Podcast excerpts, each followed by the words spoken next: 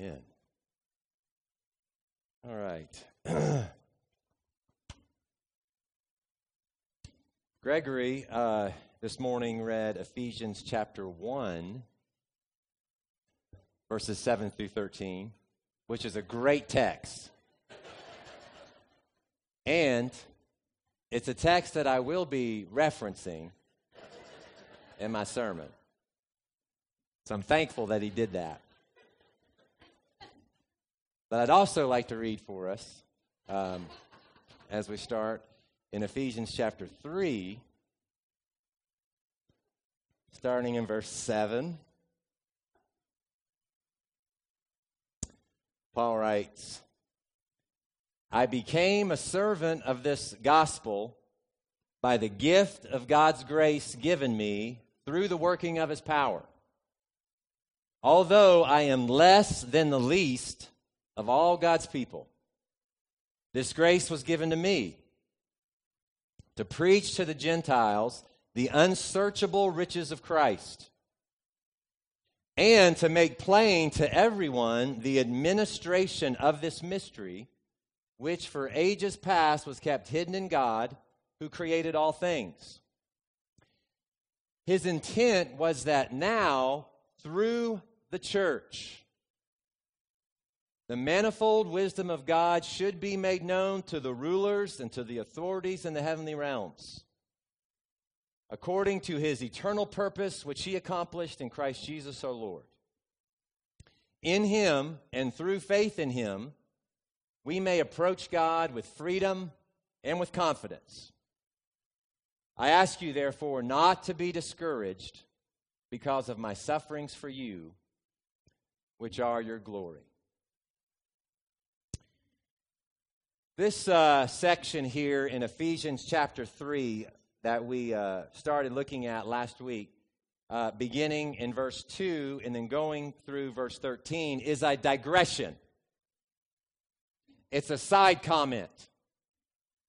You know, when someone is talking and uh, they get sidetracked with a comment, um, this, the way we describe it at our house is that often someone will like be on the trunk of a tree and then all of a sudden they're off into the branches. You may not know anyone like that at your house. Um, but but that's exactly what paul does right here. He begins in verse 1 of chapter 3 and then he stops abruptly mid-sentence. In your bibles uh, there's most likely a dash after verse 1 and this dash represents the place where he stops and then digresses. And in the Greek language, it's literally just one long, rambled sentence. And so many people just skip over this part because it is a digression, and Paul does ramble a bit, uh, and they're typically ready to get to the beautiful prayer at the end of the chapter. But, but to me, these verses, verses 2 through 13, what they represent, what they uh, summarize, really is the main point of the entire letter. In this digression, Paul talks about the purpose of the church. And I've summarized this purpose with two different statements that have the same meaning. Uh, and I mentioned them at the end of my sermon last week. And I want to put them up on the board here behind us on the wall um, and just leave them there uh, for the rest of my sermon. But here are the two statements. First, our witness is our witness. And then the second one is the mystery of Christ is the ministry of the church. And so both those statements mean the same thing, and they summarize this digression very well here in verses 2 through 13. And so, with these purpose statements for the church in mind, let's, let's pick up here in verse 7. Paul writes, I became a servant of this gospel by the gift of God's grace given to me through the working of his power. Now, there are two very important truths about ministry that Paul makes in this verse, and I don't want you to miss them. And so, as we're thinking about the mystery of Christ being the ministry of the church, I just want to make sure at the outset here that all of us are on the same page with Paul when it comes to our understanding of ministry. So, Paul here says two very important truths about ministry. Here's the first one. First, he says that ministry is a gift of God's grace. To be given the opportunity to minister, to be given the opportunity to serve, to be given the opportunity to encourage, to be given the opportunity to help someone else, Paul says, is a gift of God's grace to you. So it should not be thought of then as a burden or a chore. It should not be considered a duty or a Wednesday night activity. Paul says it's a gift. Do you think about ministry as a gift of God's grace to you? Really? I know I've not always thought about it like that.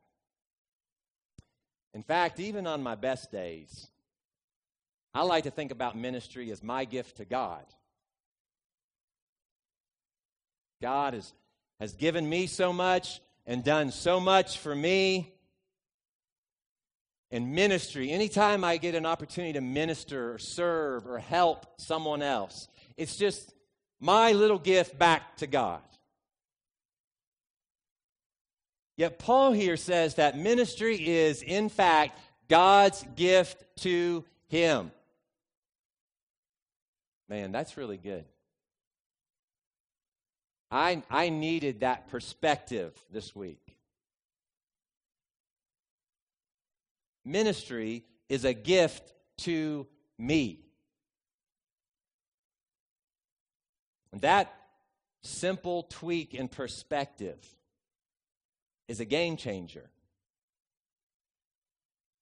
And then, second, what Paul says in this verse about ministry, the second truth is that it's a work of God. Well, that's really good news, too. Paul says, I'm a minister of the gospel through the working of his power. Do you hear what he's saying? This means ministry is an opportunity for God to work through me. Now, this is a truth that it's taken me a long time to learn. I'm a, I'm a really slow learner, but I'm finally getting it to a degree. Because ministry is a gift for sure. I can, I can allow my perspective to go there. However, the truth is, anytime we minister, anytime we serve someone else, anytime we come alongside someone else and help them, it requires work. It comes with responsibility. Whether it's serving, whether it's teaching, whether it's mentoring, whether it's helping, whether it's leading, all of these actions require work and come with responsibility. But what Paul says here that's so good, and I have to remind myself of this every week as I do ministry, is this God won't give me the responsibility without also giving me the capability. God will not give me the responsibility without also giving me the capability because what Paul tells us here is that ministry is the work of God. Ministry is the work of God, His power working in me. Paul says, I'm a minister of the gospel through the working of His power in me. And that's a really important truth to recognize. Both of these. ministry as a gift from God to the church, and ministry as the work of God through the church. And recognizing these truths, recognizing this reality, leads Paul in verse 8 to this sudden outburst of amazement. It just floors him here. It brings him to his knees that God would choose to use him for such ministry. You know, I think Paul spends his whole life utterly amazed that God would choose to use him for ministry. While some of us might consider ministry to be a tiresome task or a reluctant duty, Paul could never get over the fact that God chose him for ministry. Listen, he uses one Greek word here to describe himself uh, in this verse. Uh, in the NIV 84 here, it's translated as less than the least. But he forms this word by taking a comparative and adding it to a superlative. And so it's literally translated as most least. It's a very unique expression. And this is not false modesty, this is true humility. Paul, fought, Paul felt like he was the most least deserving for ministry. Not just the most least deserving of all the apostles, but the most least deserving of all God's people for ministry. And I love this word because he's saying, you know, it's okay for you to think you're uh, the least deserving too, just as long as you know that I'm the most least deserving. And I want to just push pause here for a second because if you're listening today and you think for some reason you are undeserving of God's grace, If you're hearing my words today and think that you've just done too much, you've done too many terrible things, you have failed one too many times to ever be used by God.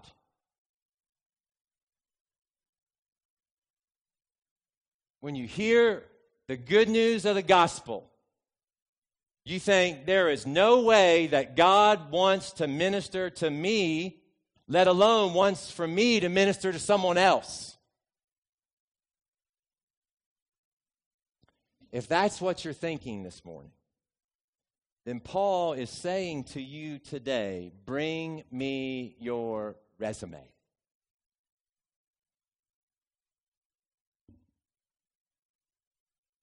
Paul says, I am the most least deserving, and yet God's grace was given to me.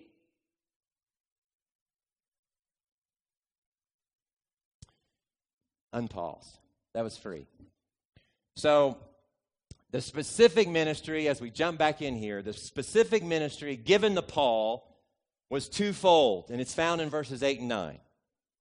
Here's the specific ministry that was given to Paul. First, to preach to the Gentiles the unsearchable riches of Christ. And the second part is to make plain to everyone the administration of this mystery, which for ages past was kept hidden in God who created all things. This was Paul's ministry to preach and to make plain. To preach about the wealth of Christ and to make plain the mystery of Christ. So it's about wealth and it's about mystery. Two great sermon topics, intriguing topics, topics that everybody wants to know about. Inquiring minds want to know about wealth and about mystery. And this was his specific ministry. First was to preach to the Gentiles the unsearchable riches of Christ. Listen, we are so wealthy in Christ. So wealthy. But it's important to note, so that you're not confused, that Paul's not talking here about worldly wealth. It's not about dollars and cents. The gospel is not a message that if you just follow Jesus, he'll make sure that you have six figures and a big house and drive nice cars. It's not that kind of wealth. The word that Paul uses here to describe this wealth, it's translated in some versions as unsearchable, other places as unfathomable, but perhaps the best translation, since we often think about money when we hear the word wealth, is incalculable. I can't even say it, but it's a great word incalculable. It literally means that it's a kind of wealth that cannot be counted or calculated. It means that you can't pull out a calculator and put in the numbers 100 plus 200. It's not that kind of wealth.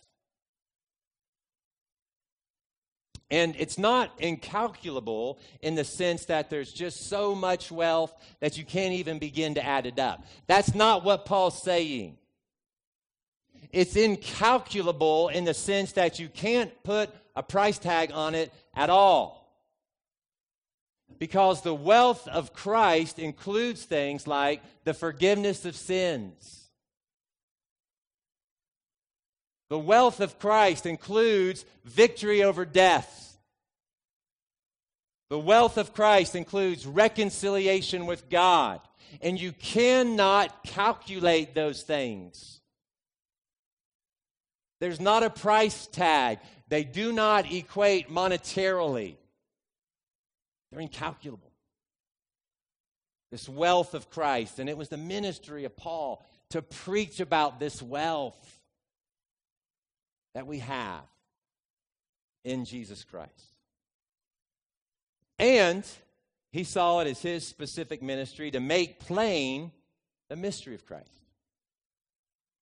So, to preach about the wealth of Christ and to make plain the mystery of Christ.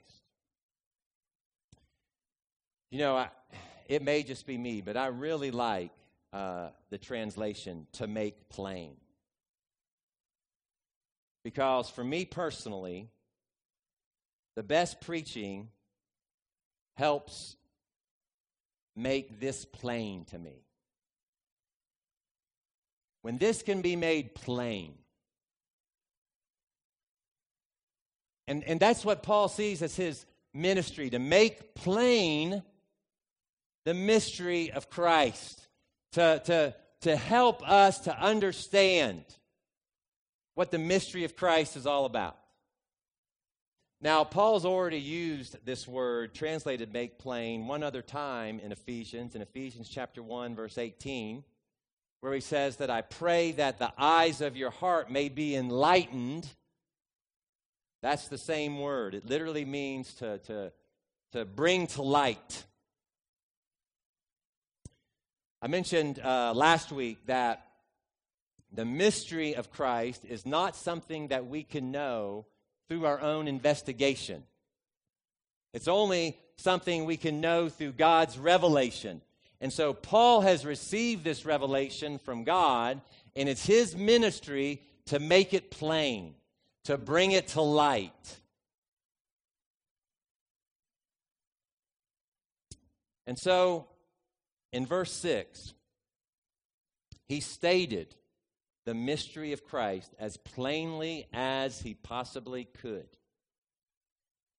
He makes it as plain and as straightforward and as concise as he could possibly make it. This mystery, he writes in verse 6, is that through the gospel, the Gentiles are made heirs together with Israel. Gentiles are made members of one body together with Israel. And the Gentiles are made sharers together with Israel in the promises in Christ Jesus. Paul is shedding light, Paul is making plain the mystery. For ages past, it's been kept hidden in God. It's as if God has kept this mystery on the top shelf for all these years. And now, through Paul, God has moved the mystery down to the bottom shelf so that we all can get to it. And this is the mystery that through the power of the gospel, which we've talked about in Ephesians chapter 2, through the, the destroying of old hostility, through the creating of new humanity, through the reconciling with humility, the Gentiles are going to be made members of one body together with Israel. That's the mystery. It's not going to be the Jewish Christian church on the north side of town and the Gentile Christian church on the south side of town. The Gentiles are going to be made members of one body together with Israel. It's a new revelation that God has given to Paul so that he can make it as plain as possible to everyone. Before the cross, Gentiles would have had to become Jews. But now, Gentiles do not have to become Jews, nor do Jews have to become Gentiles, but both are to become members together with the other in one body. And specifically in verse 9, Paul writes, that he wants to make plain to everyone the plan for making known the mystery. Another translation says the strategy for making known the mystery. God has a plan for making known the mystery of Christ. God has a specific strategy in mind. And this is so good. God plans to reveal the mystery of Christ. Are you ready for this? Through the church.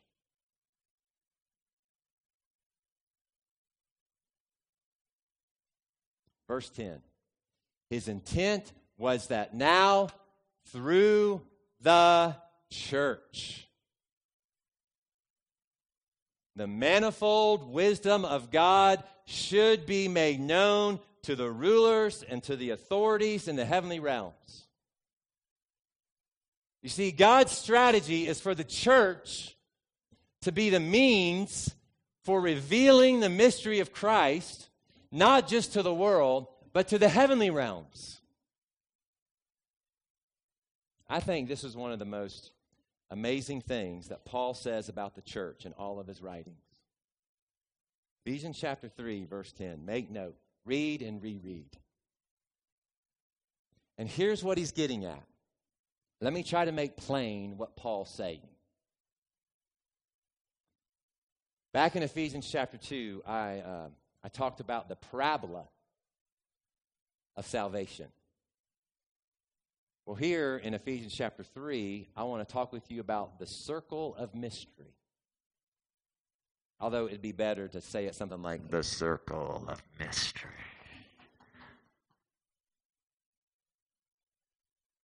It's perhaps the most powerful statement of the reason for the church's existence. Here it is. In the past, the mystery of Christ was kept hidden in God. The mystery was revealed to Paul by the Spirit. Paul was then given the ministry to make plain the minis- this mystery to everyone. so that through the church, this mystery could be made known to the rulers and the authorities in the heavenly realms. Do you see how that forms a circle? From God to Paul to the church and then back to the heavenly realms. It's remarkable that God chose to make known the mystery of Christ to the angels and the demons through the church rather than just telling them directly. Right? First Peter tells us that angels long to look into these things. And rather than just tell them directly, it was passed from God to Paul, from Paul to the church, and then from the church back up to the heavens.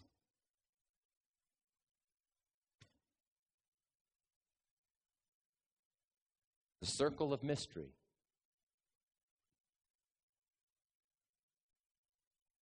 And you know, it makes me think about uh, that old telephone game. I would play it when I was a kid, and you'd form a circle, and the first player would come up with a message and then would whisper it into the ear of the second player. And then the second would repeat to the third, and so on. We'd make it all the way around the circle until it get to the last player, and then they would announce the message to the whole group. And it was always hilarious because the final version would be some garbled version of the original. And everyone would always get a big laugh. My question for us this morning is this God has revealed this mystery to Paul who made it plain to the church. And so the question then is the church making known the mystery of Christ to the heavenlies? Or instead, is it just some garbled version of the original?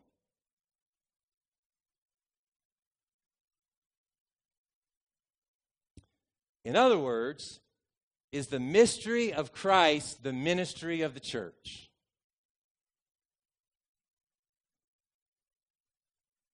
I love what N.T. Wright uh, has written about Ephesians chapter 3 and verse 10. Uh, he's a theologian, author. Here's what he writes He said, The reason for the existence of the church is for the rulers and authorities in the heavens to be confronted with God's wisdom. Not through what the church says verbally but rather through what the church is visually.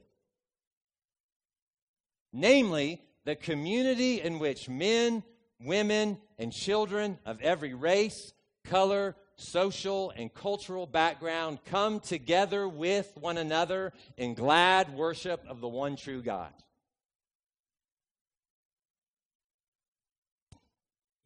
The word in verse 10 that Paul uses to describe this wisdom of God is translated in the NIV 84 as manifold, and it literally means many sided or many colored or many splendored. It's the same word used in the Old Testament to describe Joseph's coat.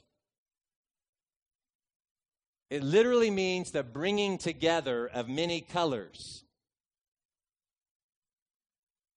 You see, the church is to be a multiracial, multicultural, multi generational community that comes together as one, like a big, beautiful bouquet of flowers. Its members come from a wide range of colorful backgrounds. No other human community resembles it, and it exists the reason for its existence, according to Paul in Ephesians chapter 3, is to be a visual model of the mystery of Christ and of the wisdom of God to the heavens.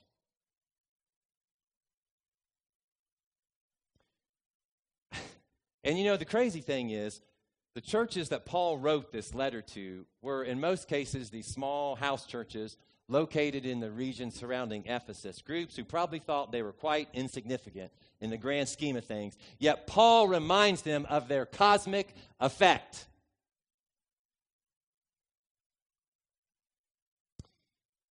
In the text that Gregory read for us earlier, Ephesians chapter 1, 9 and 10. Paul states the mystery is to be put into effect when the times will have reached their fulfillment. And here's the mystery at the end of verse 10 this mystery, which is the good pleasure of the Father, which He purposes in Christ, and He plans to be put into effect when the times have reached their fulfillment, here it is to bring all things in heaven and on earth together under one head, even Christ. There it is. You see, everything is supposed to be together. Yet sin causes everything to fall apart. People who should be one, people who should be together, are apart. There is war, there is division, there is disease, there is death, and it's not supposed to be like this. Everyone is supposed to be together, yet sin causes everything to fall apart.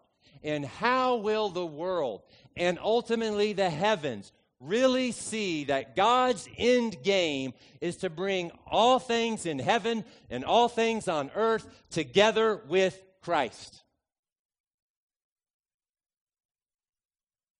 through the church.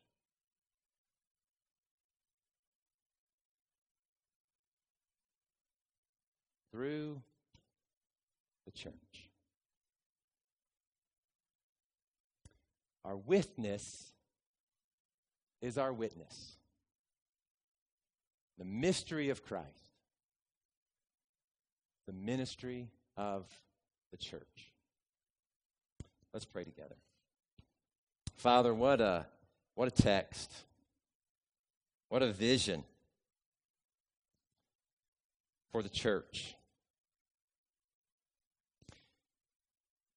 This circle of mystery that we're a part of.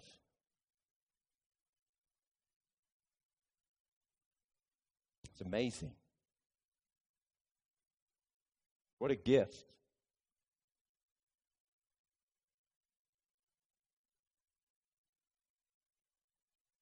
thankful to know that this is you working through us. It's only through the working of your power.